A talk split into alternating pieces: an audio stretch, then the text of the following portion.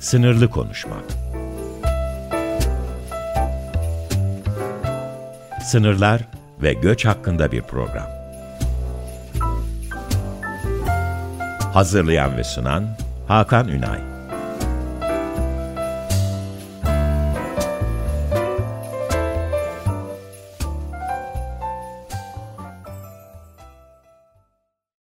Değerli Açık Radyo dinleyici merhabalar. Ee, yine bir Perşembe sabahı sınırı konuşmak üzere Sınırlı Konuşmak programıyla karşınızdayım. Ee, bu zamana kadar 20'ye aşkın bölüm yapmışız. Bu programdan önce e, bakma fırsatı buldum. Açıkçası ne zaman yaptık, ne ara geçti bu kadar zaman emin değilim. Ama e, galiba sınırın birçok şeyini konuşmaya çalışmışız. E, bugün de yine çok konuşulmadığını düşündüğüm, e, açıkçası çok da gündemde yer almadığını e, varsaydığım bir bölgeyi ve oranın sınır algısını konuşmaya çalışacağız. Ee, sizleri e, uzak doğuya, Asya'ya götürmeye çalışacağız bu bölümde. Konuğum çok değerli hocam Diren Doğan. Hocam hoş geldiniz öncelikle. Merhabalar, hoş bulduk. İyi yayınlar diliyorum. Teşekkür ederim. Ee, davetimi kabul ettiğiniz için çok teşekkür ederim. Cidden e, konuşulması gerektiğini düşündüğüm bir konu. E, galiba konuşmasak da eksik kalırdı. E, çünkü bu zamana kadar biz Türkiye'nin sınırları üzerine veya e, sınırın farklı olguları üzerine konuşmaya çalıştık. Ama bölge bölge konuşmak da gerektiğini düşünüyorum. Özellikle e, son 2-3 bölüme de yaklaşırken programla alakalı. E, dolayısıyla uzak doğuya e, değerli dinleyicilerimizi götürmek bence güzel olacak. E, her şeyden önce bu programda sabit bir sorun var. Size de aynı soruyu soracağım. E, Diren Hocam, sınır sizin için ne ifade ediyor? Yani aslında zor bir soru e, ama dillere pelesenk olmuş bir şey vardır belki de bilmiyorum. Hani Türklük algısından da hudut namustur diye. Çok böyle hani klasik bir cümle olacak ama bence sınır bir ülkenin e, özgürlük alanının bitiş çizgisini e, ve diğer ülke için de özgürlük alanının başlangıç çizgisini gösteren bir hattır yani bir hayati önemli çizgidir diye düşünüyorum. Ee, ilk tanıma da katılıyorum kesinlikle. Sınır e, bir ülkenin kendi benliği yani iç taraftaki o kendi benliğini tanımlayan e, en önemli duvarlardan biridir bence. E, bunun örneklerini çok fazla gördük. Yani sizin tanımınızdan yola çıkarak söyleyebilirim belki. Kendi ülkemiz başta olmak üzere yani birçok ülkede e, bunun karşılığını görebiliyoruz. Bunun olumlu yansımaları var, olumsuz yansımaları var. Kesinlikle. Ee, farklı, yani nereden baktığınıza bağlı olarak değişen şeyler elbette ki. Ama bugün sizin baktığınız yer, sizin uzman olduğunuz yer çok daha önemli olacak. Ee, öncelikle yani bir bölge olarak belki e, Güney Çin Denizi ve o uzak doğu kısmı, Asya kısmı böyle genel bir başlangıç yapabiliriz belki. Hem değerli dinleyicilerimize de bir fikir edinmesi adına. Nedir oradaki mesele? Neden e, gündemde? E, ve sınırlar belki de daha sonrasında değineceğimiz konu. Neden bu kadar ön planda?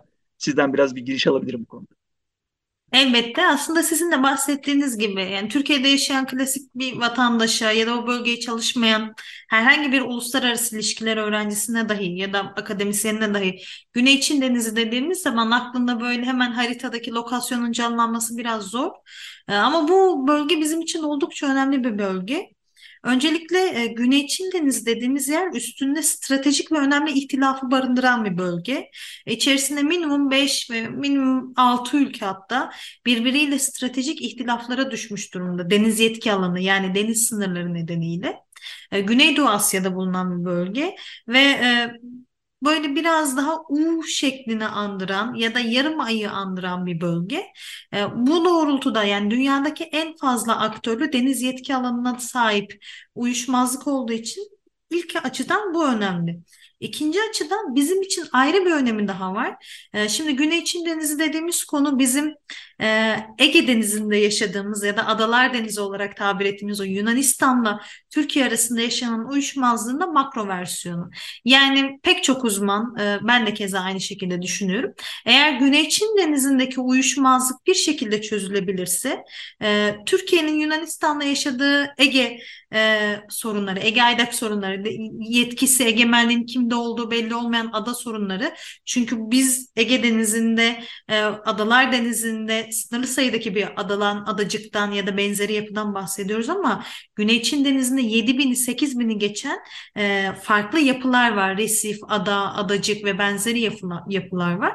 Bu kapsamda bizim kendi e, Mavi Vatan doktrinimiz için ve işte az önce de bahsettiğim gibi Adalar Denizi'nde yaşadığımız uyuşmazlık için de önemli bir bölge e, ve önemli bir ihtilaf aslında. E, belki kısaca girebilirim. Niçin Güney Çin Denizi ihtilafı ya da neyden bahsediliyor? Yani bu ihtilaf az önce de bahsettiğim gibi deniz yetki alanına dair bir ihtilaf. Kıyıdaş ülkelerin e, Birleşmiş Milletler Deniz Hukuku Sözleşmesi'ne dayanarak e, kendi münhasır ekonomik bölgelerini ve kıta sahanlıklarını iddia etmesiyle doğan bir ihtilaf ama e, siz de biliyorsunuz biz de aynısını Ege Denizi'nde yaşıyoruz. Birbirine yakın bölgelerde e, bu tür e, deniz yetki alanlarının iddia edilmesi ya da vurgulanması o kadar kolay değil. Peki bu ihtilafın içinde hangi ülkeler var? İlk olarak Çin Halk Cumhuriyeti var. Zaten olayın krize döndüğü yerde birazdan da konuşacağımız gibi Çin'le başlıyor. Diğer taraftan Filipinler, Vietnam, Malezya, Brunei, e, Tayvan'ı dahil edebiliriz. Hani bu aslında konuşacak kişinin, anlatıcının Tayvan'ın ne kadar otonom e, bir aktör e, olarak tanımladığına da bağlı ama neticede Tayvan'da var sürecin içinde. Aynı zamanda Endonezya'da var. E, özellikle son yıllarda bu ihtilafa biraz daha böyle aktif dahil olan bir ülke. Ve bu her ülkenin Güney Çin Denizi ihtilafında uyguladığı kendi stratejisi ya da kendi karakteristiği var. Yani örneğin Çin Halk Cumhuriyeti'ni ele aldığımızda Çin Halk Cumhuriyeti Güney Çin Denizi'nin geçmişten itibaren işte ilk yüzyıllardan itibaren kendisine ait olduğunu, dedelerinin, torunlarının, kendi medeniyetinin buralarda balıkçılık yaptığını, adı üstünde zaten buraya Güney Çin Denizi denildiği için buranın kendisine ait olduğunu iddia ediyor ve bu iddiasını da e, tarihsel U şekilli hat ya da işte ineğin dili de deniliyor. Böyle tarihsel bir haritaya dayandırıyor ve bu haritayı da bütün uluslararası toplumla böyle Birleşmiş Milletler'e de sundu. Ee, bu haritaya dayandırarak aslında buranın kendisi olduğu, kendisine ait olduğunu iddia ediyor. Bu haritanın enteresanlığı şu, belki dinleyicilerimiz yan taraftan böyle haritayı açabilir, e, Çin'in o şekilde haritası derse. Eğer bu haritayı diğer ülkeler kabul ederse Güney Çin Denizi'nin yaklaşık %90'ı Çin Halk Cumhuriyeti'nin etki alanına girmiş oluyor. Yani deniz etki alanına girmiş oluyor. Yani biraz diğer ülkelerin kabul edemeyeceği kadar imkansız bir harita. Ama Çin bu konuda oldukça ısrarlı bir ülke. Ee, yani e, ve baskın askeri gücü de olduğu için, kuvvete de sahip olduğu için, aynı zamanda ekonomik caydırıcılığa da sahip olduğu için buradaki diğer ülkeleri e, bir bakıma bölgedeki kendi e, o U şekli içindeki e, yerlerde faaliyet göstermesini engelliyor. Diğer taraftan Vietnam var örneğin. Vietnam'da biraz daha böyle hem tarihi iddialarına dayandırıyor hem de hukuksal iddialar yani hukuki perspektife dayandırıyor. E, Filipinler var. Filipinlerle e, Filipinler aslında iddialarını %80 hukuki argümanlara dayandırıyor. İşte deniz yetki alanlarına dayandırıyor. Hatta 2016 yılında Çin ve Filipinler arasında neticelendirilmiş bir tahkim mahkemesi kararı var. Filipinler Çin Halk Cumhuriyeti'nin işte bu şekilde hat vesaire iddialarından dolayı e, bir bakıma tahkime götürüyor davayı ve biliyorsunuz tahkimin açılabilmesi için iki tarafın da kabul etmesi lazım. Her neyse tahkim davası görülüyor ve 2016 yılında bu dava sonuçlanıyor. E, tahkim mahkemesi Çin'i haksız buluyor. E, çünkü e, iddiasının herhangi bir hukuki delili olmadığının ve tarihsel iddiaların da e, bir argüman olarak kabul edilemeyeceğini belirtiyorlar. E, ancak Çin Halk Cumhuriyeti tahkim mahkemesinin bu kararını hiçbir şekilde tanımıyor, yanlı buluyor ve e, hiçbir şekilde göz önüne koymuyor. Bu nedenle de aslında Amerika Birleşik Devletleri örneğin her yıl neredeyse bu tahkim mahkemesinin yıl dönümünde Filipinler'de aynı şekilde bir bildiri yayınlarlar, ekseriyetle yayınlarlar ve e, işte Çin'in e, gayri hukuki davranışlarının Güney Çin Denizi'nde devam ettiğini bir bakıma eleştirirler. Burada benim e, sessiz iddiacılar olarak tanımladığım e, Vietnam ve Filipinler'den sonra Malezya ve Brunei var. Bu iki ülke e, hani kendi güç maksimizasyonları ölçüsünde aslında Güney Çin Denizi'nde seslerini çıkartmak istiyorlar ama çok fazla da çıkartamayan ülkeler. E, başta e, Brunei, Malezya, diğer taraftan da Brunei geliyor e, ve yani aslında Çin'e çok fazla dişlerini gösteremiyorlar. Çünkü bölgede çok enteresan bir denge var. E, buradaki ülkeler özellikle işte bu ASEAN ülkeleri, Güney Çin Denizi ihtilafına dahil olan ülkeler ekonomik olarak bir şekilde Çin Halk Cumhuriyeti'nden besleniyorlar. Yani Çin'le ticaret yapıyorlar. Bu sadece bu dönemin işi değil, geçmişten itibaren böyle. Hatta Çin'i araştıran uzmanlar, işte Çin çalışan bazı kaynaklar Çin'in haraç diplomasisinden söz ederler. Bu aslında Çin'in üstünlüğünün bölgedeki diğer Malaylar tarafından, diğer işte medeniyetler tarafından kabul edilmesidir. Bu bu medeniyetler, bu toplumlar e, Çin'e yani Çin makamına giderken ellerinde ne bileyim işte altınla sahip oldukları bir şeyle giderler ve bir bakıma tırnak içinde biat ederler. Çin de bu ülkeleri kendi koruma kalkanı altına alır. Geçmişten gelen o davranış kalıbı bugün kendini ekonomik anlamda gösteriyor ve bu ülkeler e, o Çin'in ekonomik genişlemesinden bir şekilde faydalanıyorlar. Ancak bu ülkelerin Güney Çin Denizi'nde de bahsettiğimiz gibi Çin'de güvenlik odaklı sıkıntıları var. Yani örneğin işte e, Filipinler Güney Çin Denizi'ndeki vatandaşları balıkçılık avlamak istediğinde Filipinlerin e, Çin Halk Cumhuriyeti'nin deniz devriyeleri buna müdahale edebiliyor. Ya da arada böyle tansiyonlar yükselebiliyor. İşte Çin kaynaklı güvenlik endişelerini buradaki ülkeler Amerika Birleşik Devletleri ile gidermeye çalışıyorlar. Yani ortada şöyle bir denge ortaya çıkıyor. Ekonomik olarak Çin'e bağımlılar, askeri olarak da Amerika Birleşik Devletleri'ne bağımlılar. İşte bu sessizlik... Burada araya gireyim hocam belki. Tabii tabii tabii. Yani Bence çok güzel bir giriş oldu. E, genelde biz e, ister akademisyen olun ister hani sıradan bir vatandaş olun genelde Orta Doğu'yu çok karmaşık ve kaos dolu biliriz böyle. Ve herkesin de bir fikri vardır orasıyla alakalı. Kesinlikle. E, ama görüyorum ki hani ne Çin Denizi'nin olduğu ve işte 5-6 ülkenin de e, o bulunduğu bölge galiba çok farklı değil. Ve farksız değil Orta Doğu'dan. Yani e, özellikle hani ülkelerin kendi çıkarları, çatışmalar, e, işte dış aktörlerin devreye girmesi gibi birçok mesele aslında e, dünya üzerinde hani ne kadar hareketli bölgelerin olduğunu bize gösteriyor. Keza işte son dönemde e, Rusya'nın özellikle işte Ukrayna Savaşı'ndan sonra e, Finlandiya, İsveç bir anda sınırlarıyla alakalı farklı şeyler konuşmaya başladılar. NATO'ya dahil olmaktan tutun da sınır güvenlik önlemlerine kadar. Aslında nerede bir e, ülke çıkarı varsa, nerede bir e, hareketlilik varsa orada farklı şeylerden konuşabiliyoruz. Bunda hepsini bilmemiz mümkün değil ama işte sizin gibi en azından o bölgeyi bilen insanlar anlattığı zaman çok daha keyifli oluyor. Ben giriş anlamında gözümde tamamen o coğrafya belirdi. Dediğiniz gibi haritayı yandan açtım. Ee, ve hani ülkeleri tek tek görebildim. Keza öncesinde de bakmıştım program öncesinde. Dinleyicilerimiz de bakacaktır eminim ona. Ee, ve oranın önemi e, biraz daha anlaşılacaktır diye düşünüyorum. Burada merak ettiğim şey ben sınırla kafayı bozmuş biri olduğum için belki de e, o bölgede yani her ülkeyi ayrı ayrı alabilir miyiz emin değilim. Onu siz daha iyi biliyorsunuz ama e, bahsettiğiniz bu bütün anlaşmazlıklar, bütün ilişkiler sınırı merkeze koyduğumuzda yani kendi sınırlarını, kendi egemenliklerini e, korumak için e, nasıl bir tepki veriyorlar, nasıl bir reaksiyon gösteriyor onu merak ediyorum. Tabii. Buyurun. Ee, özellikle şöyle bir durum var. İşte 1982 yılındaki Birleşmiş Milletler Deniz Hukuku Sözleşmesi'nden sonra aslında bu ülkeler yavaş yavaş kendi e, sınırlarını, kendi deniz yetki alanlarını Birleşmiş Milletler ve ilan etmeye başlıyorlar. Yani duyurmaya başlıyorlar. İşte benim bu kadar kıta sahanlığım var, bu kadar münhasır ekonomik bölgem var, e, bu kadar kara sularım var. Bir bakıma bunları duyurmaya başlıyorlar ve bunları çizmeye başlıyorlar. Şuradan empati kurabilirsiniz. Doğu Akdeniz'de işte bizim bir kendi çizdiğimiz e, ve duyurduğumuz sınır var. Bir de işte malum o Sevilla haritası var. Ya da Libya ile e, deniz yetki alanı anlaşması yapmıştık hatırlarsınız. Bir bakıma bunu ilan ediyorlar, deklare ediyorlar. Lakin Güney Çin Denizi'nde bu çatışma var ve sizin de sorduğunuz gibi örneğin Çin Halk Cumhuriyeti en büyük iddiacı onunla, onunla başlayabiliriz. Şimdi bu sınır kaynaklı mücadelelerini çözmek için kendi kendine sürekli bir stratejiler yürütmeye başlıyor. Şimdi buradaki yapıların şöyle bir önemi var.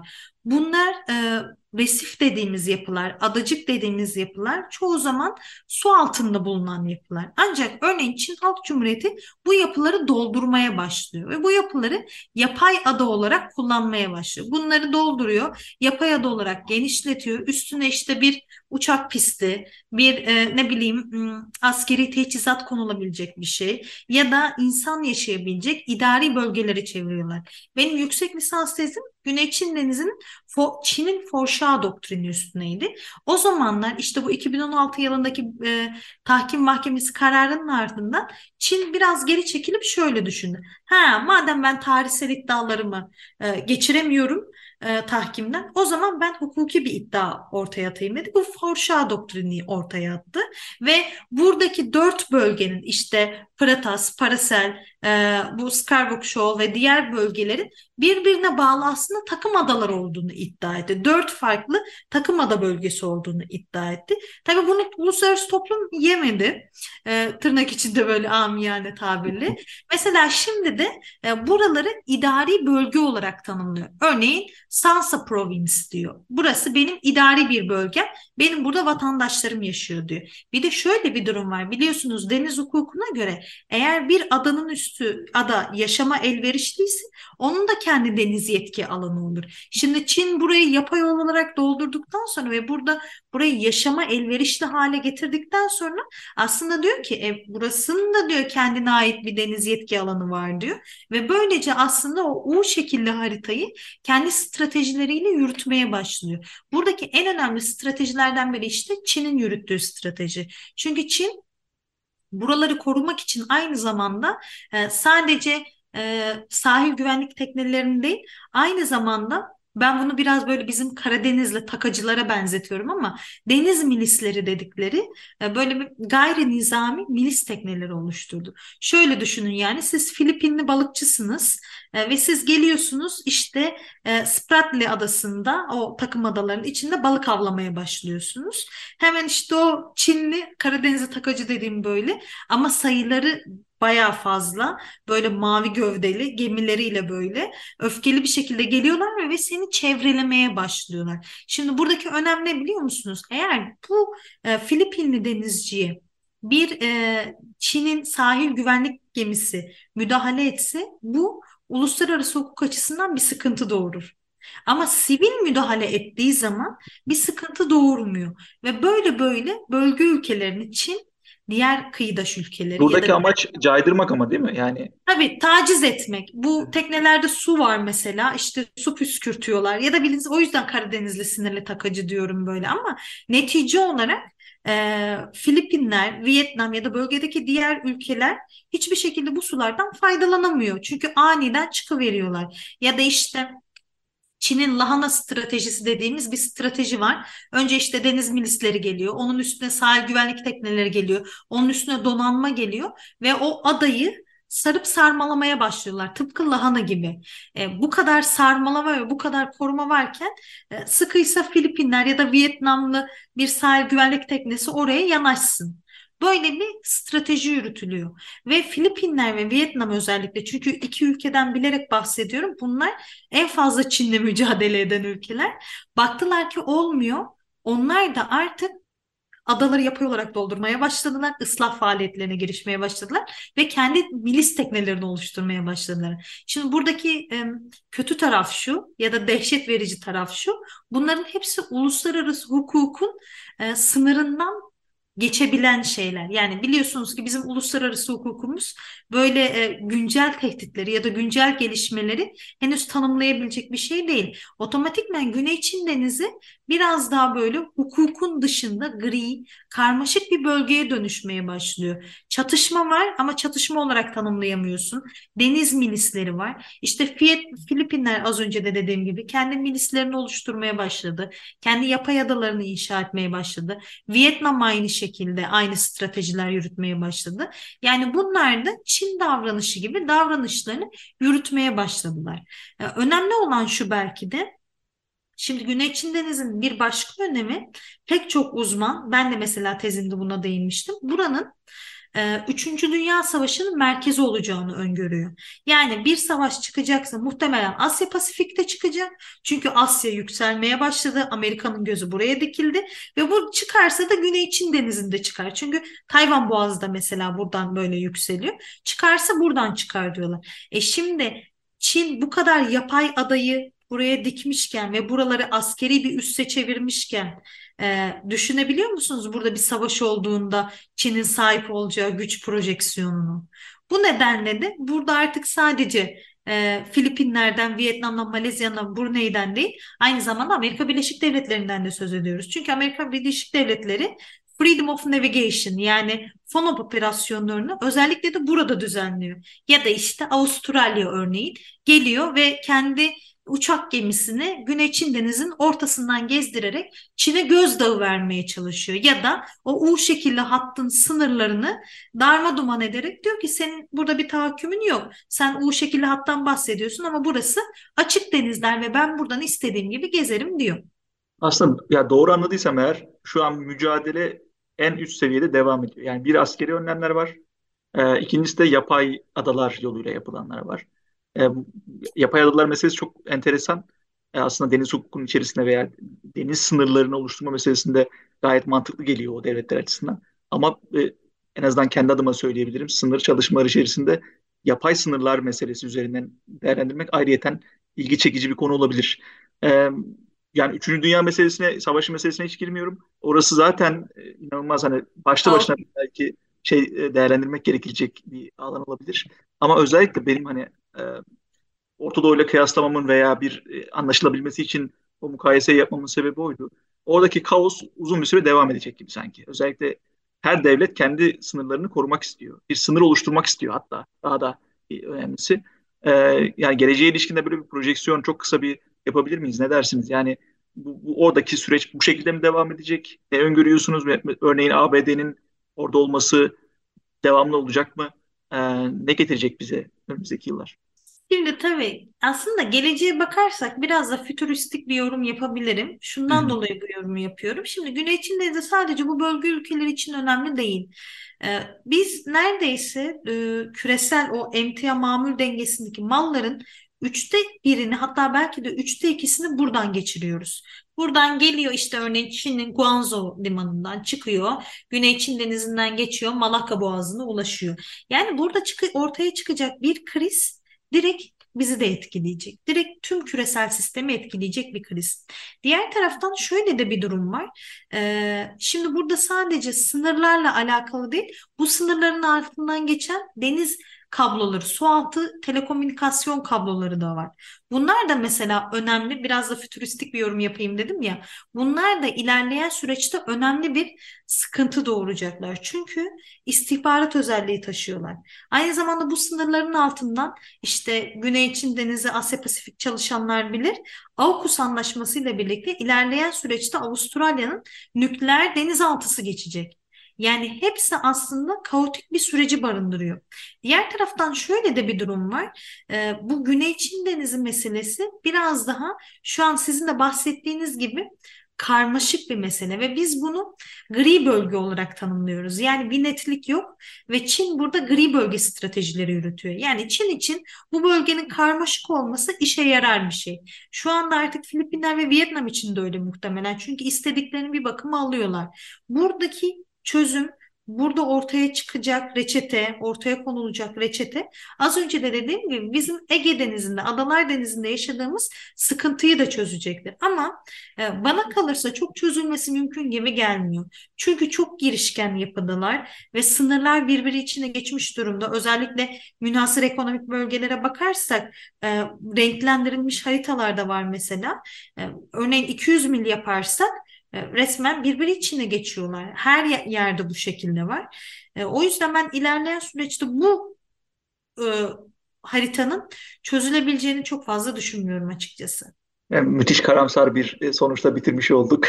Onun için e, açıkçası yani, beklediğimiz Belki pozitif, pozitif şöyle bir şey söyleyebilirim. Şimdi doktora tezimi de yazıyorum biliyorsunuz ben. O da Çin'in hibrit tehditleri üstüne. E, ve şey uluslararası hukukun biraz revize edilmesi lazım. Birleşmiş Milletler Deniz Hukuku Sözleşmesi'nde revize edilmesi lazım. Yani bu e, sınırlar içerisindeki ülkelerin davranışları aslında agresif davranışlar. Ama savaş eşiğinin altında olarak tanımlanıyorlar. Hı hı. Yani ülkeler bu davranışta örneğin işte dedim ya sinirli takıcılar var diye. Evet.